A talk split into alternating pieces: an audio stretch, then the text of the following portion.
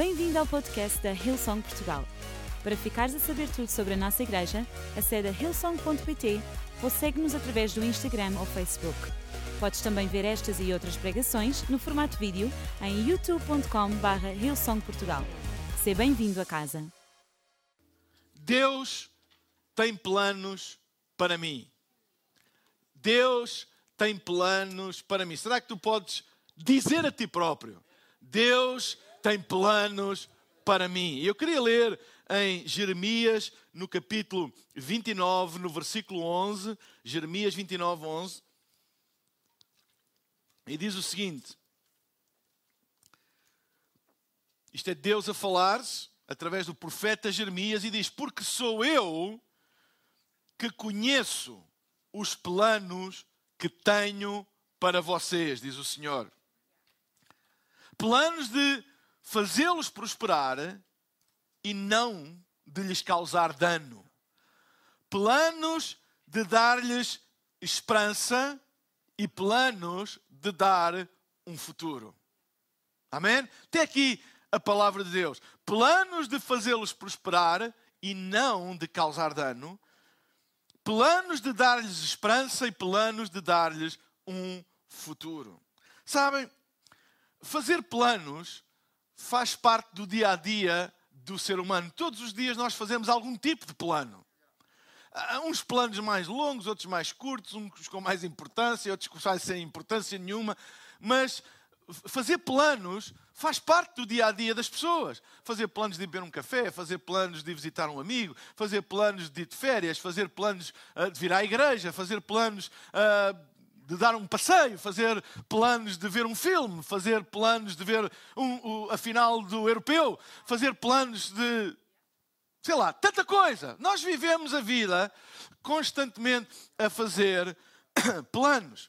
E alguns planos são planos imediatos, de curto prazo, outros são planos mais a longo prazo, o que é que eu vou estudar, o que é que eu quero ser, o que é, qual será a minha profissão, qual será o meu negócio, uh, com quem é que eu vou constituir família, uh, quero ter filhos, etc. Comprar uma casa. São, há tanto tipo de planos, há tanta. Mas nós vivemos a fazer planos. E sabem, uma das coisas mais. Uh, que mais nos manda para baixo é quando os nossos planos são frustrados. Saem frustrados. Ficamos nós frustrados também. E sabem, muitas vezes os planos são, ou os nossos planos, são interrompidos ou desafiados por coisas que nós não controlamos não estamos à espera, não estão nas nossas mãos, mas que interferem nos nossos planos. Por exemplo, alguém, vou dar um exemplo muito corriqueiro, alguém tem planos de ir à praia, começa a chover, não vai. Alguma coisa que não está no seu controle interrompeu ou mudou os seus planos e a vida está cheia destas imprevisibilidades que entram pelos nossos planos adentro e mudam-nos, interrompem-nos, põem-nos em stand-by ou simplesmente põem fim a eles. E isso causa muita, uns causa pouca, outros causa mais, mas causa sempre muita disrupção na nossa vida quando os nossos planos são interrompidos ou desafiados por circunstâncias que nós não controlamos.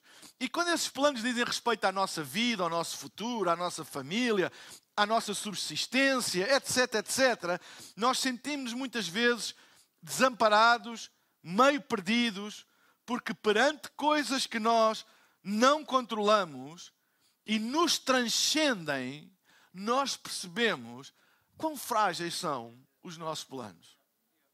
E no fundo, a percepção da fragilidade dos nossos planos é um reflexo da percepção da nossa própria pequenez e fragilidade.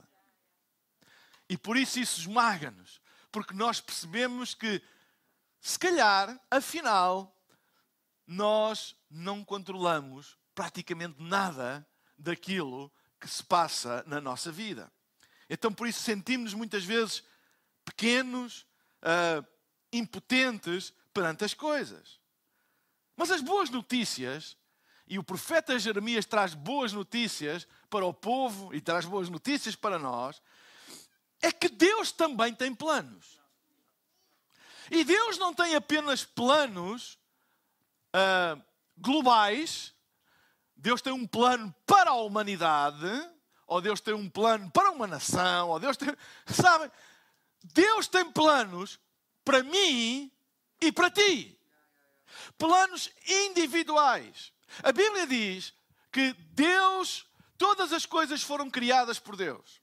A Bíblia diz que antes da fundação do mundo, antes de nós sermos concebidos no ventre da nossa mãe, já Deus tinha um plano para a nossa existência. Então, eu e tu somos fruto de um plano de Deus. E no tempo certo, no tempo de Deus, esse plano foi dado ou foi trazido à realidade.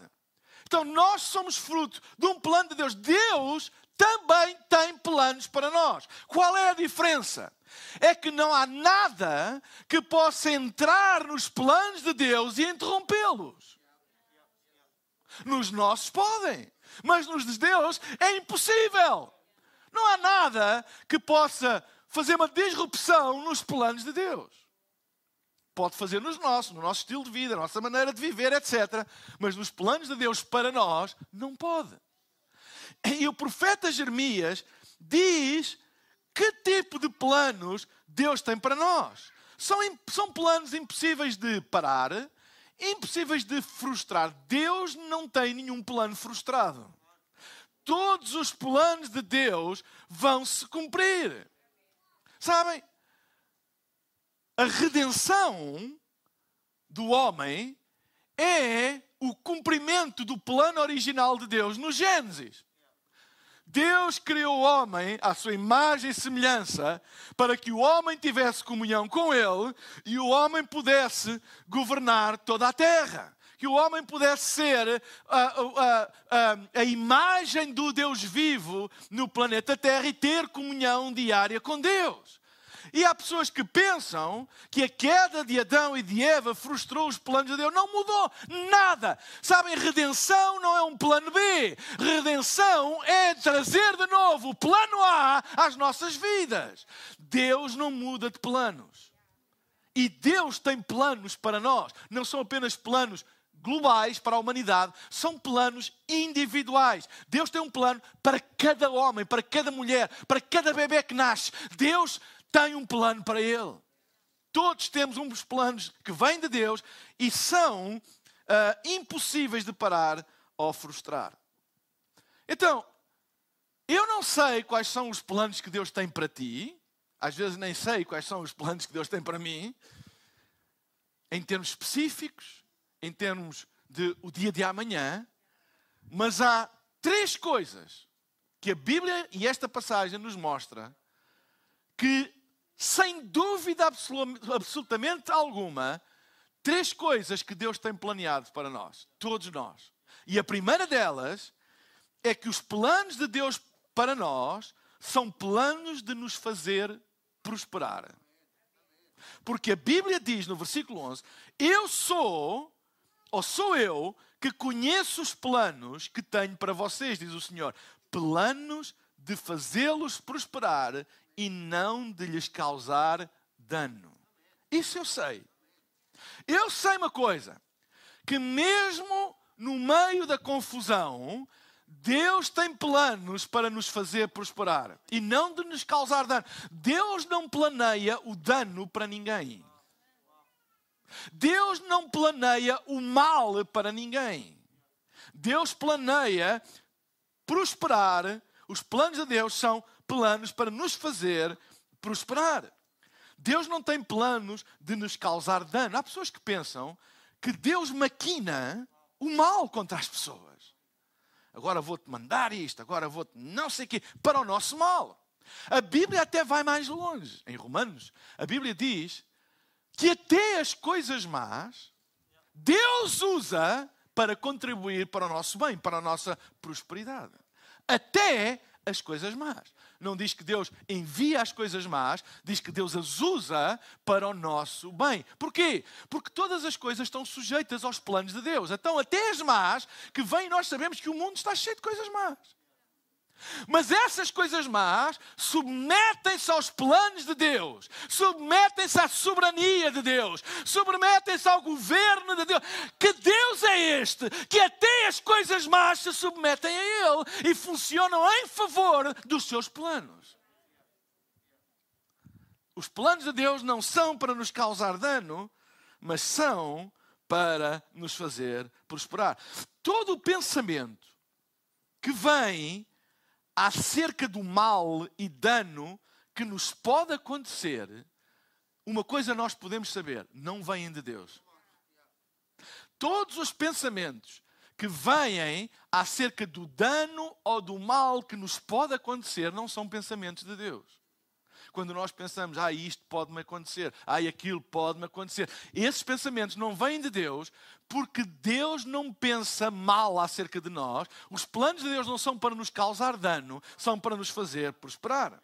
Deus tem planos para nos fazer prosperar, avançar, mesmo em circunstâncias em que avançar e prosperar é pouco provável. Sabem, os planos de Deus são como a sua natureza, transcendente. A fé é transcendente. A fé não se move pelas probabilidades. Qual é a probabilidade disto me acontecer? Ou qual é a probabilidade de eu ganhar a lotaria? Qual é a probabilidade de eu uh, morrer daquilo? Qual é a probabilidade? Uh, sabem? Mas a fé é transcendente. Porquê? Porque Deus é transcendente. Deus não se move no mundo das probabilidades. É por isso que Ele é o Deus do impossível. Daquilo que parece impossível, Ele é o Deus do impossível. Então, os seus planos também são transcendentes. Deus não faz planos consoante as probabilidades. Qual é a probabilidade desta pessoa poder ser bem sucedida? Bem, então eu vou fazer planos de acordo com as probabilidades dele. Então deixa-me analisar de que família é que ele vem, que emprego é que ele tem, que, etc. Que conhecimentos é que ele tem, quem é que são os seus amigos, de onde é que ele nasceu, que país é que nasceu. E, e, e todo, todos os nossos planos, quer nós queiramos, quer não, são sempre planos que têm uma base de probabilidade. Mas Deus não, não faz assim. Deus não planeia a nossa vida de acordo com as probabilidades, porque Ele não se move nessa esfera. Ele é transcendente. Deus move-se pela Sua palavra, não pelas probabilidades. A fé é transcendente. Não se guia por probabilidades nem estatísticas. É transcendente. Então, a fé é uma disrupção do racional. A fé é uma entrada disruptiva do transcendente no mundo natural, do mundo racional. E, e por isso causa admiração, espanto, porque não era provável. É uma disrupção, é uma entrada a pé juntos do transcendente no mundo natural e interrompe uma progressão lógica, provável e dá outro rumo. É isso que é salvação. Todos nós estamos condenados pelos nossos pecados, mas Deus, no seu infinito amor, enviou Jesus e mudou o rumo do nosso destino. Para que todo aquele que nele crê não pereça, não morra, mas tenha a vida eterna. Jesus foi uma transcendência divina no mundo condenado. E toda a lógica da fé é esta: é o transcendente, não é a probabilidade. Lembra-te de que a Bíblia diz, do, do que é que a Bíblia diz sobre os planos de Deus acerca de ti. Eles são para te fazer prosperar e nunca causar dano.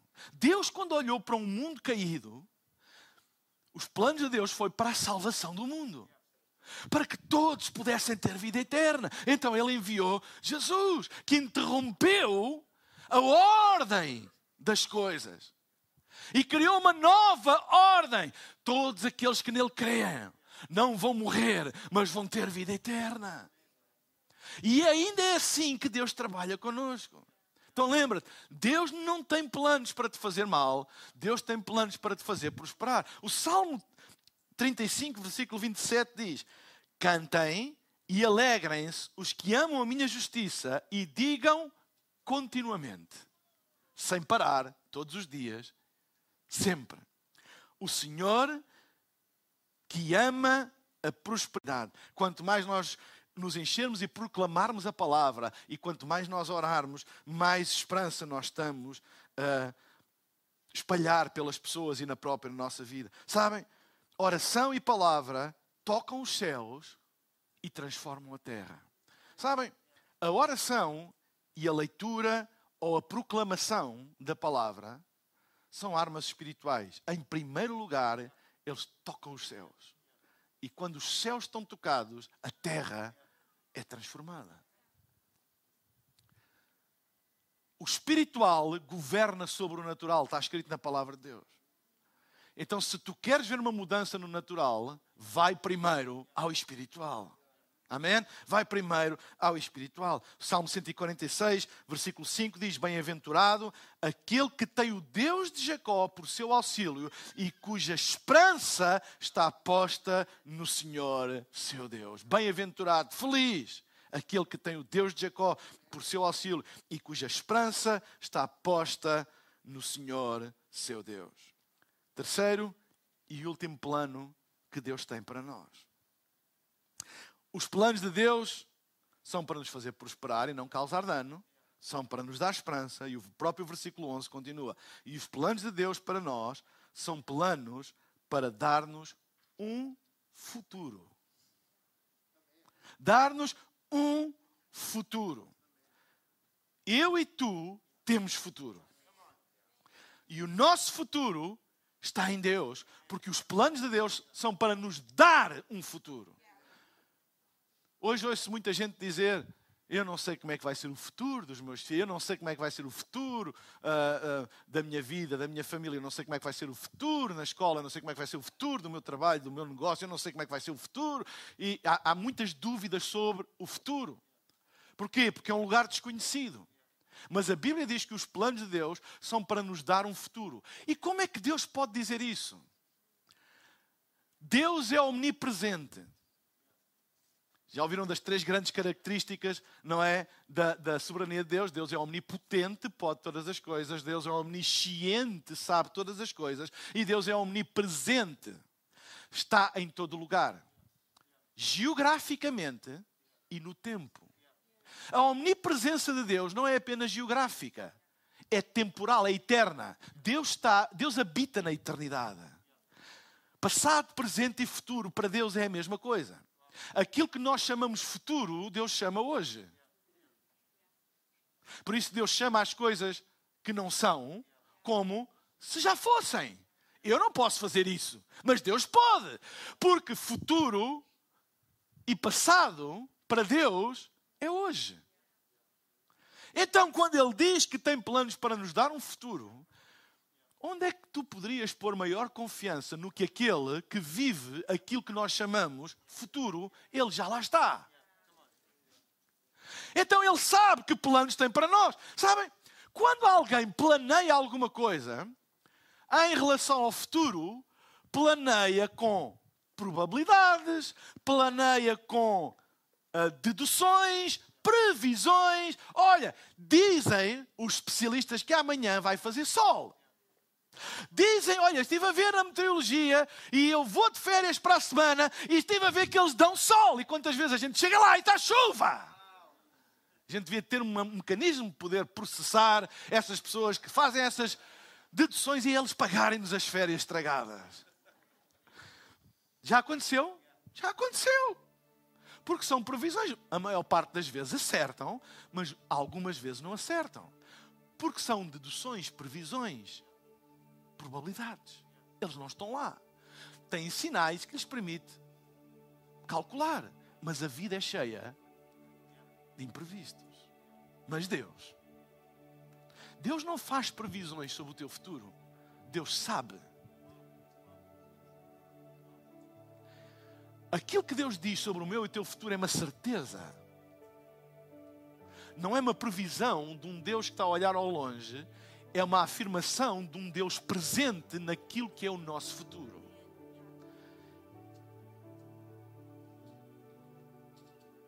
Se vocês telefonarem a alguém que está presente uh, no Algarve, como é que está o tempo aí? Ele está bom! Ele está lá. Não é uma provisão. Está calor. Está sol. Não está vento. Vento. Algarve. Uma piada. Uh, ele está lá. Está a afirmar. Não é? Olha, eu acho que. Não, não, está. Quando Deus fala acerca do teu futuro, Ele não fala de alguém que está a prever, Ele fala de alguém que está lá. E quando Ele diz, tu tens um futuro, é porque Ele está lá. E diz, não, tu tens um futuro. Não desanimes. Tu agora estás a ver tudo nublado. Não desanimes. Tu tens um futuro. Eu sei o que é que vai acontecer. Não percas a esperança. Tu tens um futuro. Esses são os planos que Deus tem para nós. Sabem? O nosso futuro não é determinado pelo nosso passado. O nosso futuro é determinado pela fé nos planos que Deus tem para nós. Sabem que a maior parte dos planos futuros são feitos de acordo com experiências passadas, nossas ou de outros. Quando nós planeamos alguma coisa para o futuro, nós usamos a nossa experiência, o que é que nós passamos, o que é que nós experimentamos para planear, ou o que é que alguém experimentou, o que é que alguém passou, para planearmos. Quando vamos para determinado sítio, ligamos a alguém que já lá teve, ele diz assim: Olha, aquilo é fixe, mas tem cuidado, porque, porque eu estive e tal. E a gente planeia de acordo com as experiências passadas e nós refletimos isso, tudo isso em todos os planos da nossa vida, mas com Deus. Deus não planeia o nosso futuro de acordo com a nossa experiência do passado.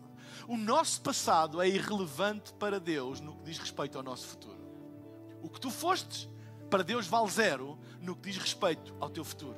Ele não vai ter em conta o teu passado quando ele planeia o teu futuro. Os homens têm em conta o teu passado quando fazem planos de futuro para ti. Tu levas em conta o teu passado quando fazes planos para ti. Mas Deus não tem em conta os dias do teu passado quando Ele faz planos para ti. Deus não toma o passado em consideração para planear o futuro. Eu costumo dizer que o nosso passado é de pedra, mas o nosso futuro é de barro. É por isso que Deus criou o homem do pó da terra e o moldou como barro. É possível dar a forma. Ainda não tem forma, mas dar a forma. E Deus pode dar forma ao teu futuro. Porque Deus não usa o teu, o teu passado é de pedra. A pedra não se, a pedra, tu podes pôr uma pedra a andar na roda do oleiro e põe lá as mãos, que o que acontece é que ficas com as mãos feridas e a pedra fica na mesma.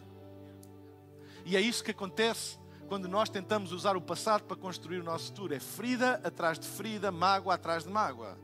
Mas quando nós nos colocamos como barro nas mãos do oleiro, ele molda o nosso futuro, porque o teu e o meu futuro é de barro.